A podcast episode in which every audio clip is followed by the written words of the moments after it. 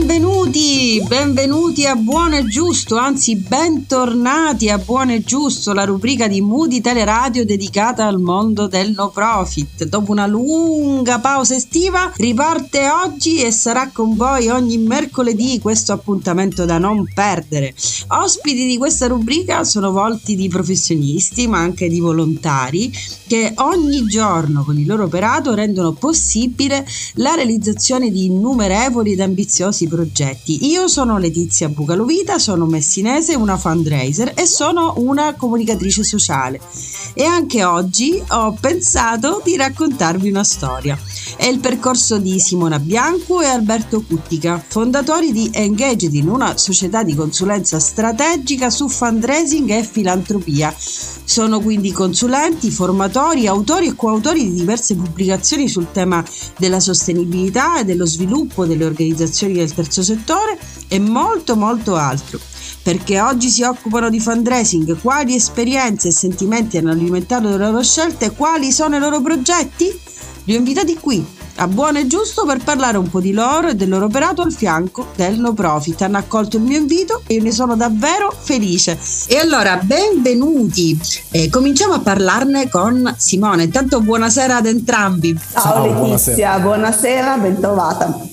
Grazie per essere qui, noi ci daremo del tu perché ci, eh, ci conosciamo. Simona, ti va di raccontarci di questa esperienza di Engaged in, di come è nata soprattutto? Allora, Engaged in uh, è, è, nata un po' più di dieci anni fa come, come concept, come idea. Sia io che Alberto diversi, avevamo diversi anni di, di esperienza presso varie università italiane dove ci occupava, occupavamo di risorse umane piuttosto che di marketing strategico, eh, trasferimento tecnologico, relazioni con le aziende, insomma un po' uno, un po' l'altro.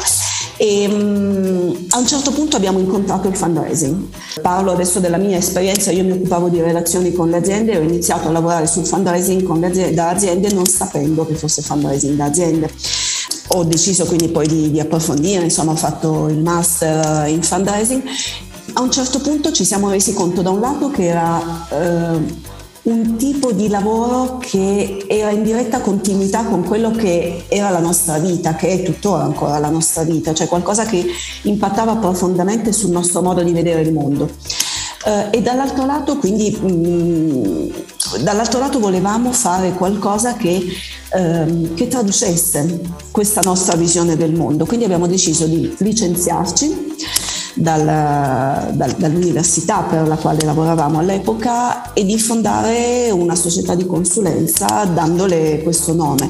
Adesso sul nome mh, mm, mi soffermo solo un attimo perché eh, il nome inglese non è un, un vezzo, diciamo. Uno eh, deriva dal fatto che eh, proprio il concetto che c'è dietro è che noi ci sentiamo profondamente ingaggiati, profondamente vicini alle cause con cui collaboriamo, alle cause per le quali lavoriamo, quindi è proprio un coinvolgimento personale. Quando diciamo lavoriamo fianco a fianco con le organizzazioni è esattamente questo, diventano le nostre cause. E allo stesso tempo arrivavamo entrambi da un'esperienza di lavoro sul fundraising appunto per l'università con realtà straniere. Quindi ci è sembrato assolutamente logico, assolutamente sensato eh, utilizzare un nome inglese, perché comunque ehm, una cosa che abbiamo portato poi avanti nel tempo, che continua tuttora, è sempre quello di dividerci tra l'Italia e il resto del mondo, diciamo principalmente Europa per le nostre consulenze, la nostra formazione. Quindi questo nome Engaging aveva un suo, una sua ragion d'essere di tipo valoriale e si è tradotta poi, è stata tradotta in questo nome inglese, che però capita spesso di ascoltare declinato nelle maniere più varie. È una cosa, sì, è una cosa su cui noi ogni tanto ridiamo perché è una cosa che, che è simpatica. Eh, diciamo che mh, la cosa insomma, che ci fa, ci fa sorridere che appunto sono, sono le varie, le, i vari modi in cui viene detto, con accento tedesco, con pronuncia davvero anche tedesca, oppure totalmente storpiato, però ecco, alla fine ci piace perché mh, intanto perché così dà, dà luogo a interpretazioni diverse, poi anche perché comunque continua a rispecchiare il modo con cui noi affrontiamo questo questo tipo di lavoro che non è soltanto un lavoro, è qualcosa che è molto più profondo che non semplicemente un lavoro. Tant'è vero che eh, Alberto, adesso mm. chiedo a te, anche se anche questo è un lavoro che avete portato avanti insieme, avete scritto un testo molto molto interessante, Board in prima fila, che suggerisce l'attenzione verso il rapporto che c'è tra i vertici, il vertice delle, delle organizzazioni no profit e il fundraiser o comunque gli uffici di, di fundraising o chi si occupa di fundraising all'interno dell'ente, perché nell'affiancare tantissime realtà del no profit vi siete resi conto che spesso questa relazione tra il vertice, l'organizzazione no profit e il fundraiser è una relazione non sempre semplicissima, è complicata, fatta di, di tante dinamiche, di relazioni a volte non sempre ehm, eh, utili diciamo a, al fine, eh, fatta a volte di equivoci, di, di, di, frustrazioni forse anche a volte da parte del fundraiser. E quindi avete scritto questo, questo testo di cui avrei piacere mi parlasse un po' Alberto, anche perché è un testo che è possibile tra l'altro eh, acquistare online, vero Alberto? Dici un po'. Ma assolutamente eh, è possibile, anzi è quasi doveroso acquistarlo online, eh, è possibile sia Bene, dal, nostro, dal nostro sito eh, che rimanda poi direttamente alla casa editrice che è Maggiori, quindi chi non l'avesse ancora, credo siano veramente poche persone a non averlo nelle loro librerie, però chi, chi, non ce l'ha può senz'altro comprarlo. Al di là delle battute, naturalmente sto scherzando, è stato un pensiero naturale, un'evoluzione naturale quella di a un certo punto arrivare a mettere nero su bianco eh, i concetti che, che, alla fine erano il nostro lavoro quotidiano e va detto eh, naturalmente è declinato sul tema fundraising perché di questo ci occupiamo eh, però eh, a monte c'è il, il, focus sulla relazione sempre delicata, sempre critica in senso neutro tra i vertici di un'organizzazione e la struttura organizzativa. Quindi eh, la stessa dinamica probabilmente eh, la potrebbero descrivere non, i, non, solo i fundraiser ma anche altre componenti, altre funzioni interne all'organizzazione. È un, aspetto a cui ci siamo dedicati fin da subito perché eh, devo dire da quando abbiamo iniziato a, a fare consulenza abbiamo sempre lavorato eh, con uh, i consigli direttivi, per i consigli direttivi, a fianco dei consigli direttivi, perché eh, la consulenza strategica, la definizione di una strategia è, è essenzialmente una cosa di cui si occupano o si dovrebbero occupare eh, gli organi di vertice. Quindi è stata un'esperienza che nel tempo si è accumulata, è stata un'esperienza a volte positiva, a volte meno positiva in termini di facilità anche del nostro lavoro con gli organi direttivi e quindi dopo anni di, di accumulo di appunti, di riflessioni, di pensieri ci è venuto spontaneo prima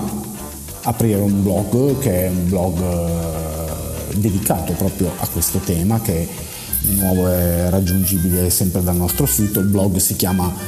welcome on board uh, utilizzando naturalmente sempre l'inglese che sembra una costante ma non era voluta, però ci piaceva il gioco di parole tra il benvenuti a bordo degli aerei e il, il termine board. E poi da lì è, si è passati alla, alla carta stampata, quindi abbiamo voluto semplicemente restituire ma soprattutto condividere con i colleghi, con gli operatori del fundraising e con i componenti o aspiranti dei consigli direttivi eh, riflessioni molto molto concrete perché non stiamo parlando di teorie organizzative di, quanto di eh, situazioni, suggerimenti e esperienze molto pratiche, quindi è un uh, libretto di, di, facile lettura oltre che di facile acquisto e crediamo utile se non altro fare il punto della situazione a ritrovarsi in situazioni che credo tutti eh, coloro che si occupano di questa, di questa, materia, di questa disciplina abbiano vissuto più di una volta nella loro vita, vita lavorativa ma anche per rendere proprio più fluide, no? più utili le, le relazioni eh, all'interno di un, ente, di un ente no profit. A questo proposito, Simona, se vogliamo ecco, dare un, un suggerimento a chi, a chi, ci ascolta e opera all'interno di, una, uh, di un ente no profit, nella situazione in cui qualcuno si ritrovasse a non riuscire a eh, intercettare, parlare, convincere il presidente, il board a fare, a fare fundraising, come, quali sono secondo te gli strumenti da utilizzare? Come facciamo a convincere il board ad ascoltarci, a comprendere quanto sia eh, importante questa, questa, relazione? Ma ehm, questa è una situazione mh, con cui ci troviamo spesso a che fare o che ci riportano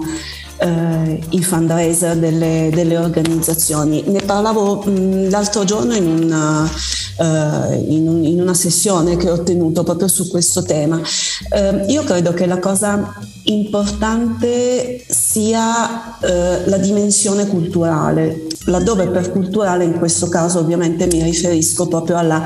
reale comprensione e alla reale conoscenza che i consiglieri, il presidente, il board in generale ha di che cosa è realmente il fundraising. Cioè, mm, quello che noi notiamo è che spesso, nonostante se ne parli a noi sembra che se ne parli eh, tanto di fundraising, spesso c'è un fraintendimento di fondo, cioè il solito tema del, dell'equivalenza tra fundraising e chiedo soldi agli amici, quindi mi state chiedendo a me consigliere, a me presidente di andare a chiedere soldi ai miei amici. E questa cosa mi imbarazza. In realtà il fundraising è molto più che questo, eh, sicuramente ha come risultato il tema della sostenibilità economica, ma in realtà eh, ha come eh, premesse tutta una serie di altre, di altre dinamiche che sono estremamente più interessanti e sono connesse all'adesione valoriale ad una mission, ad una causa.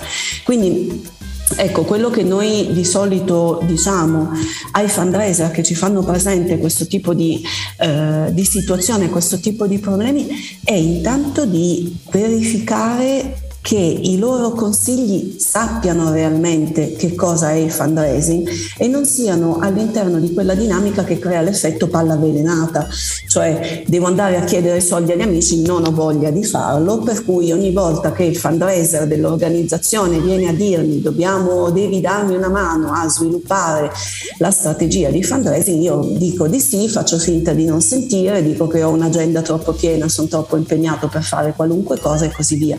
Eh, io credo che mh, il tutto passi davvero da un impegno anche anche e soprattutto in questa, in questa, fase, in questo tipo particolare di situazione, passi da un impegno dei fundraiser. Eh, l'abbiamo scritto anche nel libro, ecco, da questa relazione tra sviluppo e board il fundraiser non si può chiamare fuori, non può semplicemente dire eh, il mio board non, non, mi ascolta o non riesco a parlare con il board, quindi pazienza. Occorre trovare una chiave, alle volte la chiave è appunto quella di eh, organizzare magari delle sessioni di formazione, adesso non intendo formazione in cattedra o lezioni frontali, non necessariamente, ma magari anche condivisione di un approccio centrato sul fundraising, ehm, può essere anche eh, trovare una leva da parte del fundraiser, cioè il board member che magari eh, che ha una conoscenza più approfondita di che cosa è il fundraising o semplicemente è disposto, più disposto degli altri a, eh, ad approfondire il tema e così. Ecco, in generale quello che mi sentirei di suggerire ai fundraiser è di non, come dire, di non considerare il discorso chiuso alla, all'espressione il mio board non mi ascolta. Secondo noi dopo il mio board non mi ascolta eh, dovrebbe esserci la parola, quindi puntini puntini, laddove puntini puntini sono faccio, decido di fare, mi impegno a fare qualcosa per cambiare la situazione. Poi ovviamente dall'altro lato i board members devono sapere di doversi poi prendere un impegno in questo senso e chiaramente non è una, eh, una responsabilità che sta solo in capo al fundraiser, però ecco secondo me ehm, è da lì che deve partire. Alberto, a volte il board è anche poco partecipe eh, anche rispetto alle attività di fundraising che vengono, che vengono portate avanti. Eh, sai suggerire a chi ci ascolta un modo per coinvolgere il board rispetto a queste attività, a queste azioni di fundraising? Ma in parte ne ha già, ne ha già accennato Simona prima, è, è ovvio che il, la, la, chiave della, della relazione e ritorniamo sul fatto che la parola relazione torna come un nodo centrale non solo verso l'esterno, eh, quindi verso tutti i portatori di interesse, ma anche all'interno tra,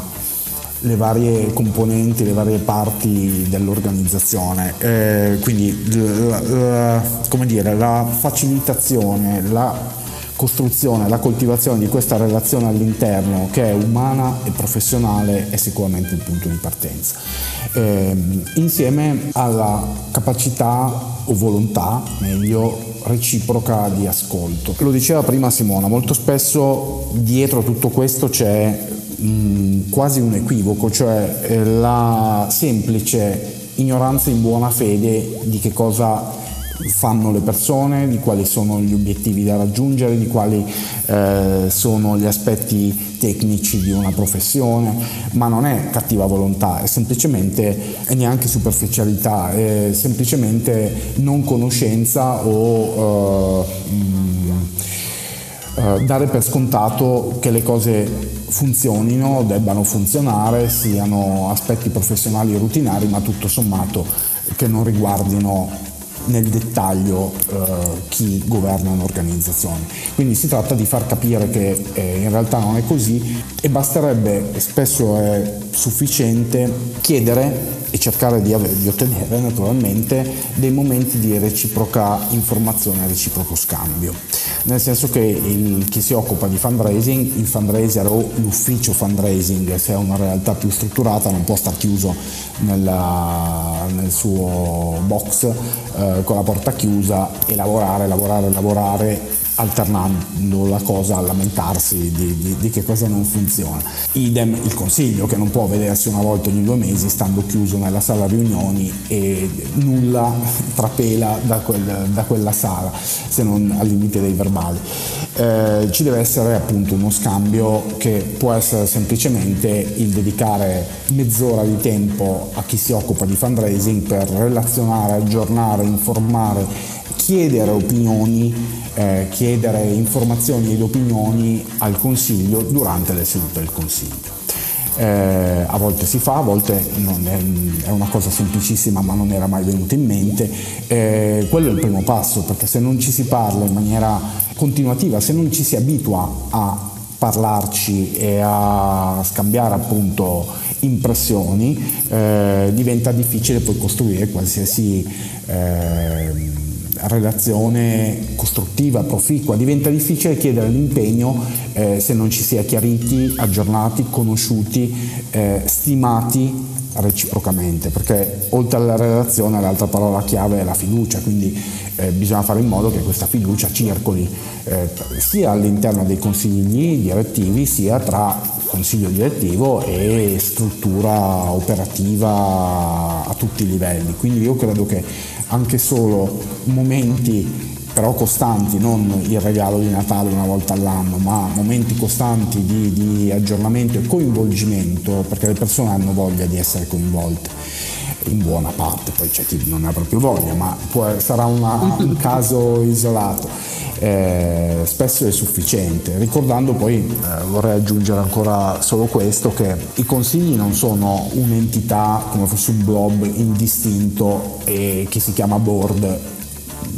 magma eh, sono composti da persone, eh, le persone sono diverse, quindi sicuramente troveremo all'interno di qualsiasi consiglio eh, qualcuno che è più disponibile, ha più voglia di mettersi in gioco, è più disponibile all'ascolto ed è quello che ci serve poi per scardinare magari un po' la resistenza degli altri, quindi non, non consideriamo il, il, board come il board con la B maiuscola e basta, ma come un insieme di persone che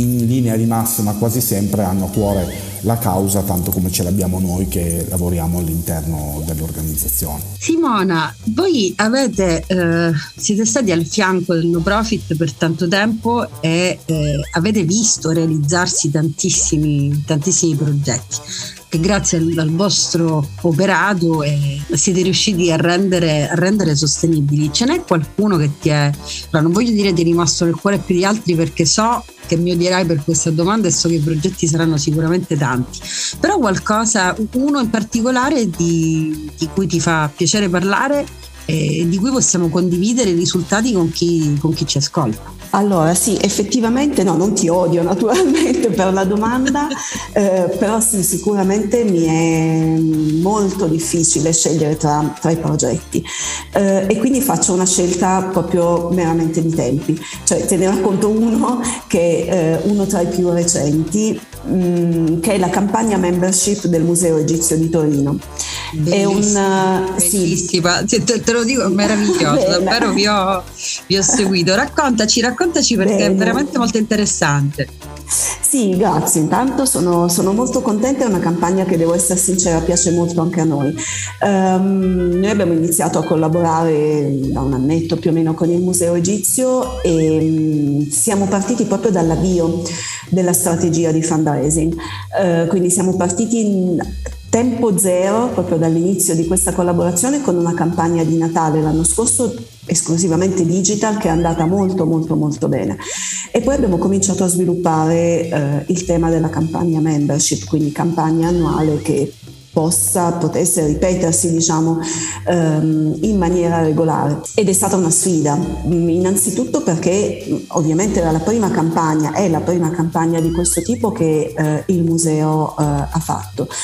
e anche perché si è trattato davvero di mh, mm, mettere, di lavorare su piani diversi, quindi dal nostro punto di vista, e questo è un po' quello che succede sempre quando, quando collaboriamo con le organizzazioni, è proprio entrare nell'organizzazione e assimilare il più possibile un certo tipo di approccio culturale, un certo tipo di mentalità, un certo tipo di linguaggio, di tono di voce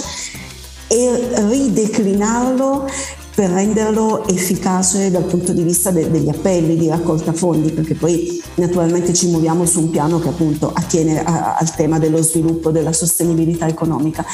Um, con loro c'è stata una, una strutturazione di, della campagna da un punto di vista tecnico eh, che è partita diversi mesi fa è una campagna complessa che ha una, una sua complessità non, banale ehm, e lo sforzo, l'impegno da parte di tutti, quindi da parte nostra ma anche da parte naturalmente dello staff del museo, è stato proprio quello di ridurre la complessità e farne qualcosa di bello, di bello da vedere, di bello da vivere. Eh, c'è stata molta cura, eh, che poi è un po' il termine, che, la parola che secondo me fa un po' da sfondo a tutto il nostro approccio al, al lavoro e che informa, devo dire, un po' tutto, cioè l'attenzione proprio eh, e la costruzione ogni volta di qualcosa di nuovo, di qualcosa a cui noi facciamo molta attenzione e di cui davvero ci prendiamo cura. Eh, è una campagna che a noi, ti dicevo, piace molto, l'abbiamo pensata per diverse fasce includendo anche gli under 14, cioè dal nostro punto di vista, anche in relazione ad esempio a quella che è la mission del museo, il modo di stare al mondo del museo, che è l'attenzione alla dimensione culturale come eh, strumento di condivisione, come strumento per creare comunità, quindi non dal punto di vista geografico, ma comunità proprio di valori, di approccio. Eh, secondo noi, ecco, coinvolgere gli under 14, i più giovani, non solo nelle attività che il museo già organizzava e organizza, quindi laboratori, attività culturali, attività dirette proprio a comunicare, a raccontare la storia de- dell'antico Egitto, eh, secondo noi era anche importante coinvolgerli dal punto di vista di quello che è una cultura del dono, che non è semplicemente legata, torno un po' a quello che dicevo prima, al momento in cui fai una donazione, ma proprio delle caratteristiche, delle dinamiche che, che secondo secondo me fanno, determinano un modo di stare al mondo che oltre a me ci sono anche gli altri. È proprio il tema del prendersi cura e non è un caso che la primissima campagna eh, del Museo Egizio, quella che citavo prima, della campagna di Natale dello scorso anno, aveva proprio il tema della cura, prenditi cura di me, laddove ovviamente me è l'acronimo per Museo Egizio. Quindi ecco, questa campagna membership ehm, include i più giovani, include le persone che studiano, magari che studiano egittologia, include le persone che semplicemente sono interessate, include anche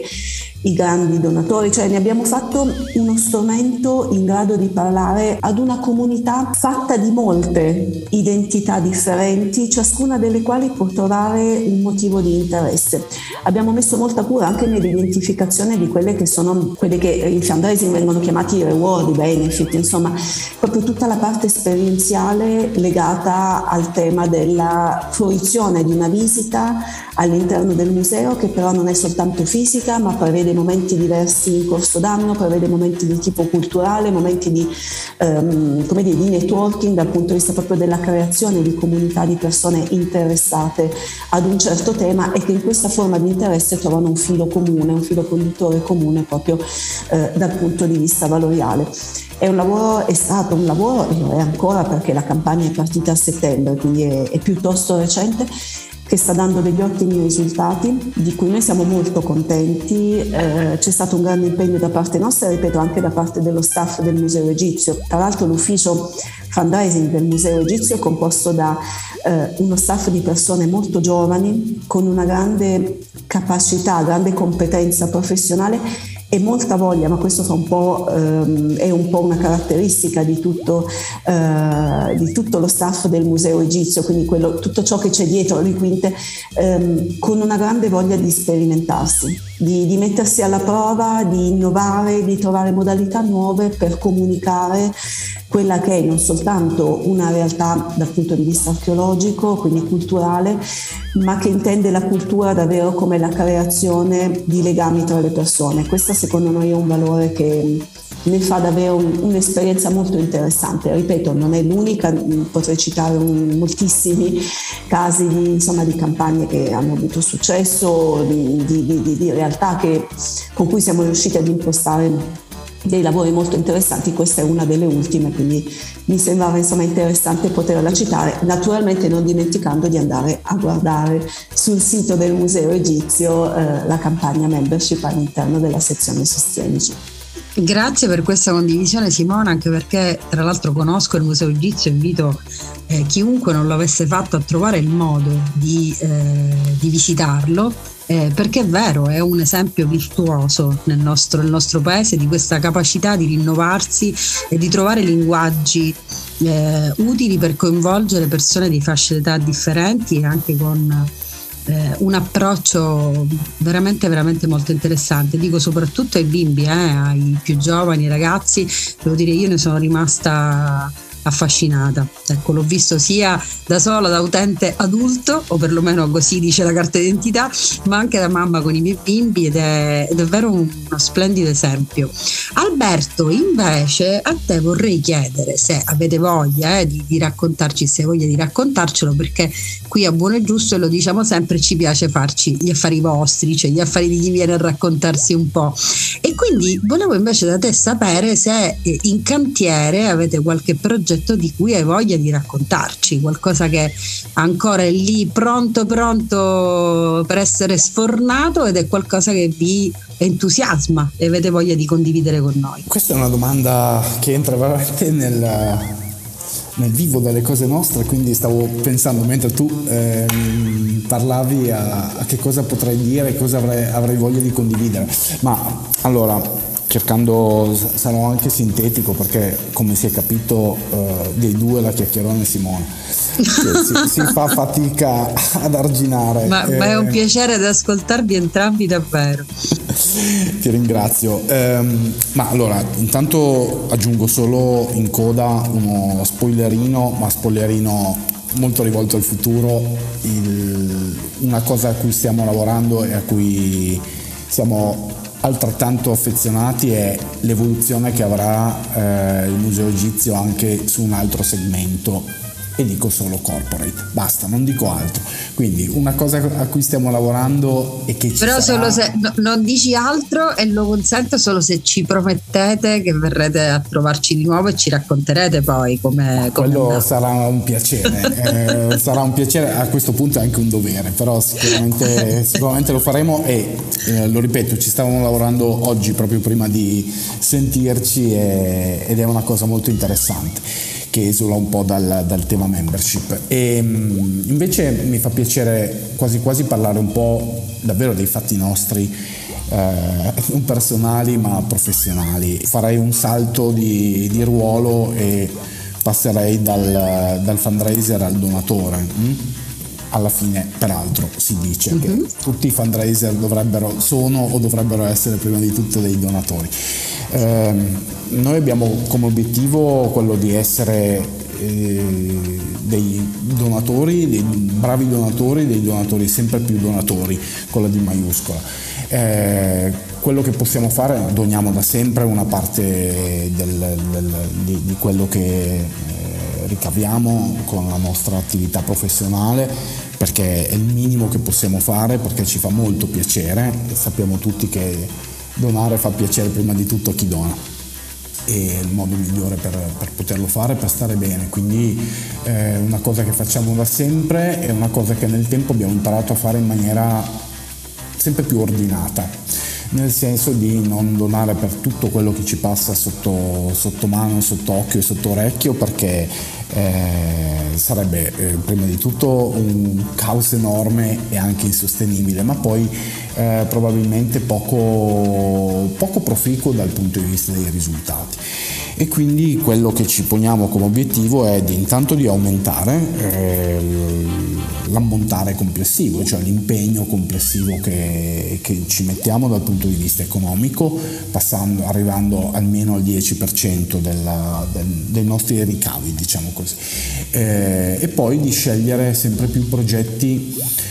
che abbiano dietro una visione, che abbiano un qualcosa di innovativo, un qualcosa di strutturato, che, dentro cui eh, possiamo sentirci dei piccoli investitori che scommettono su qualcosa di nuovo che può cambiare le cose. Quindi cercheremo di scegliere in maniera attenta, seguendo questo tipo di chiave di lettura, i progetti da sostenere e se volete candidarvi per essere progetti sostenuti scrivetemi. Eh, è una battuta, eh, vi prego non intasatemi la posta di richieste. Eh, poi ne, si dicono delle cose e poi scatta subito il pentimento. Eh, sto scherzando, però quello che vogliamo fare è questo, no? cioè cercare di essere nel nostro piccolo degli, degli attori di cambiamento attraverso le organizzazioni che per una volta non siano clienti ma siano beneficiarie di quello che, che facciamo. Bene, adesso siamo quasi alla conclusione di questo appuntamento eh, e devo dire che un po' mi, mi, dispiace, ma non possiamo andarcene senza però eh, ricordarci che voi siete anche soci di ASSIF, l'Associazione Italiana Fundraiser.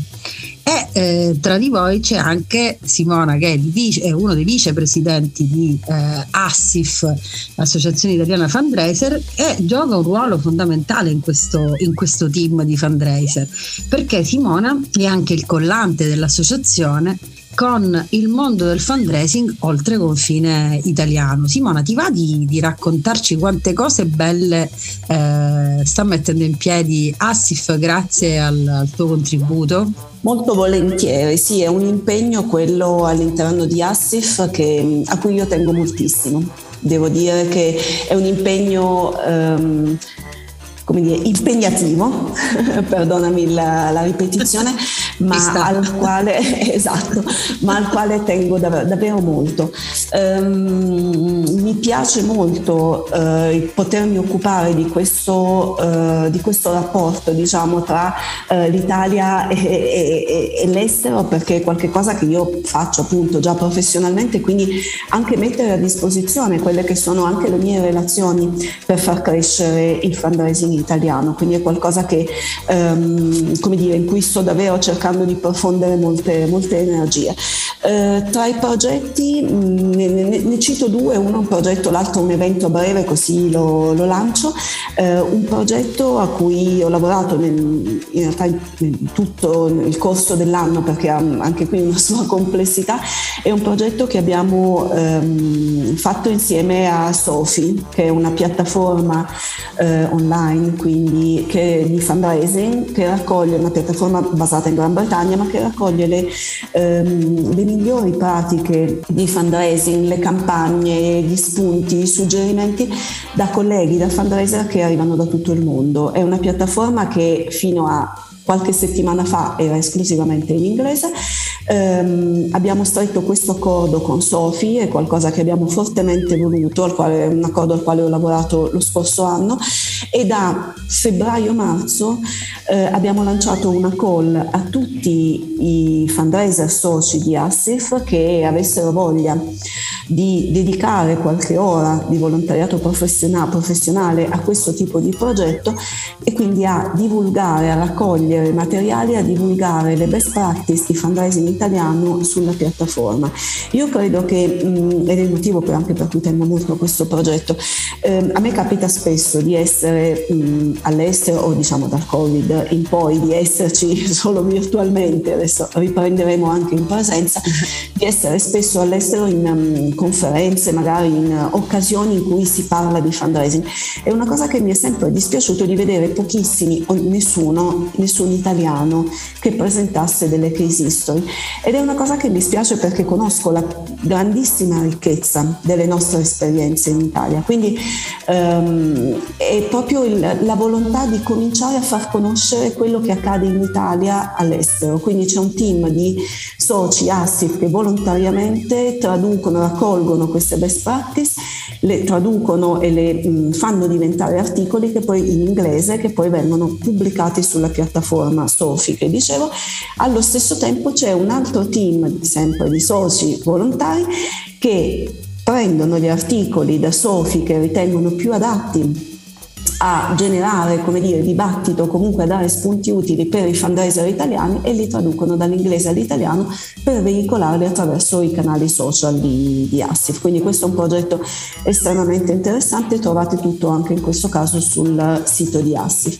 Ultimissima cosa, eh, insieme a Karen Brooks, che è ehm, una, un'esperta di, eh, di, governance, un'esperta di board americana, eh, insieme a lei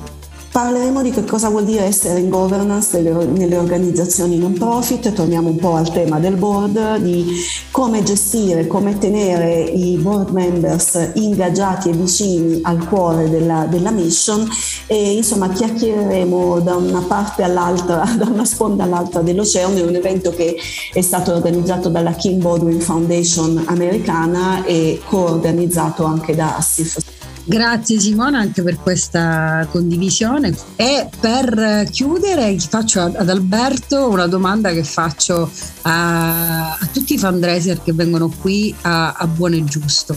Eh, in realtà sono due domande. Una, suggeriresti a uh, un giovane italiano di uh, intraprendere questo percorso uh, nel mondo del, del fundraising? Sì o no? E se sì, perché? Perché gli suggeriresti questo percorso e quali sono gli argomenti, i contenuti che ti hanno convinto a fare il fundraiser e che pensi possano portarsi a casa anche, anche loro? Naturalmente potrei creare un colpo di scena e dire no, ma non lo farò. Eh, lo dico, convinta, dico sì convintamente perché, perché, sarebbe sciocco dire il contrario. Eh, è un'opportunità, quindi mi sento di consigliarla a chiunque eh, non focalizzandosi sul termine fundraising perché appunto come sappiamo tutti non significa banalmente andare a cercare dei soldi e basta, è un lavoro che dà la possibilità di lavorare su tutti gli aspetti più profondi eh, della, della, relazione con le persone, quindi è un lavoro che richiede certo un po' di tecnica e conoscenza di, di strumenti di lavoro, eh, però richiede e dà la possibilità di esercitarsi in una continua palestra di eh, emozioni, sensazioni, eh, escamotage da trovare, soluzioni creative per risolvere i propri problemi eh, organizzativi e gestionali, quindi è un lavoro assolutamente vario e assolutamente strategico peraltro all'interno di qualsiasi organizzazione, quindi è anche un, un lavoro che al di là delle pressioni che ogni tanto si hanno eh, consente di mettere a frutto le, le, i propri talenti, le proprie passioni, i propri interessi. Anzi, più si è curiosi, interessati e non formati solo esclusivamente sulla tecnica, più è un lavoro che piace e che riesce bene. Quindi assolutamente, assolutamente mi sento di, di consigliarlo perché eh, ne vale la pena. Io vi ringrazio tantissimo per essere stati qui con noi, qui a Buono e Giusto. Vi aspettiamo ancora eh, per, in futuro per raccontarci, per condividere altri successi, altri progetti e per parlare ancora insieme di, di fundraising. Quindi vi ringrazio tantissimo. Grazie Simone e grazie Alberto E noi ci rivediamo, ci riascoltiamo sempre qui su Mood Italia Radio mercoledì prossimo, sempre allo stesso orario e se avete voglia anche sul podcast in altri momenti della giornata. Saluto sempre il papà di Mood Italia Radio, Ninni Ricotta, che è diventato nonno, quindi da oggi salutiamo nonno Ninni. A prestissimo, grazie. Grazie, ciao. Ciao, ciao, ciao. Ciao, grazie.